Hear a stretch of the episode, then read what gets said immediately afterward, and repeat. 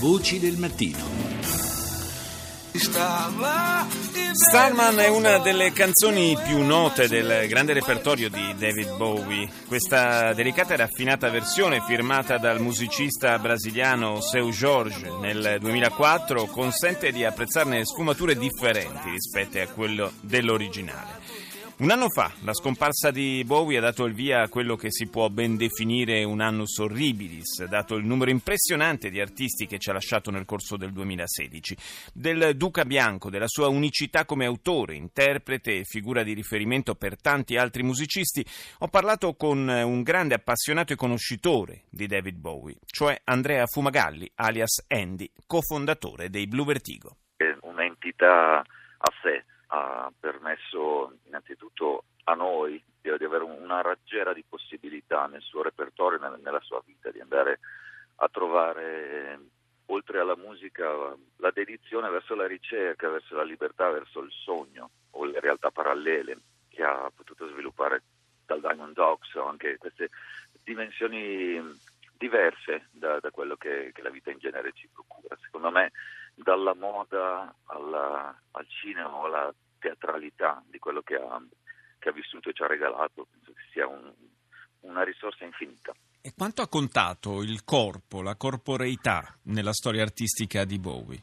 Tantissimo, innanzitutto questo aspetto androgino sì. è, è, sempre mutevole a seconda delle epoche, no? lo si vede sempre presente in ogni epoca cambiando in questa, in questa raggiera di diverse possibilità, mantenendo sempre un'iconografia precisa, questo sguardo, questa pupilla bloccata da, pare da, da un pugno in, in, età dell'adolescenza, per cui questo sguardo asimmetrico che ha, mi, mi, ha sempre affascinato, ma penso che il suo aspetto proprio corporale abbia definito un'icona molto molto precisa. In fondo lui ha messo in gioco, tra virgolette, il suo corpo anche nell'ultimissima fase della sua carriera che ha coinciso con eh, quella della sua vita, anche nei, nei video eh, dell'ultimo album uscito appena due giorni prima della morte, eh, c'era, c'era molto questa espressione corporea della fine.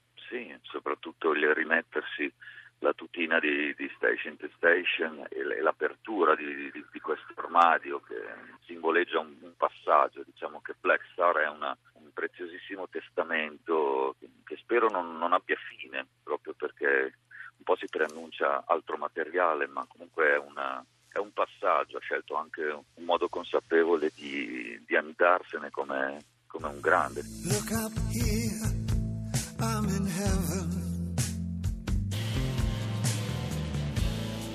I've got scars that can't be seen. I've got drama can't be stolen. Everybody knows me now. Come certi grandi pittori, eh, il Duca Bianco ha attraversato periodi artistici differenti nell'arco della sua carriera. Quali sono, secondo lei, i passaggi cruciali?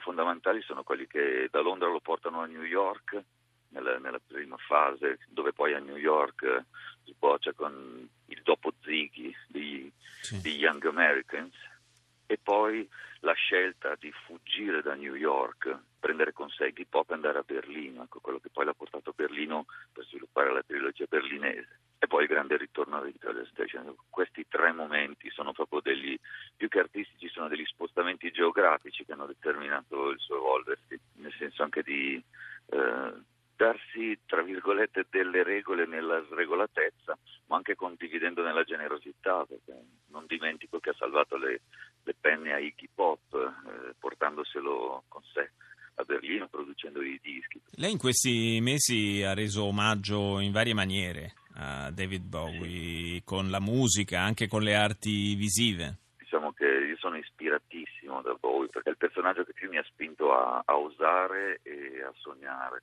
Faccio il pittore da vent'anni, Bowie dall'inizio è stata una delle iconografie che ho, ho cercato di, di, rappresentare e ricercare, però diciamo che la, la sua morte che, che, mi ha stupito, perché non pensavo fosse così umano da, poter, da poterci lasciare. Pensavo di andarmene prima io di lui, sinceramente. Però dall'anno scorso, cioè non era ancora successo il fattaccio, ho, ho costituito con un gruppo di musicisti, ci chiamiamo Andy and the White Gyps e portiamo sul palco con dei, dei musicisti professionisti, siamo in sei in scena.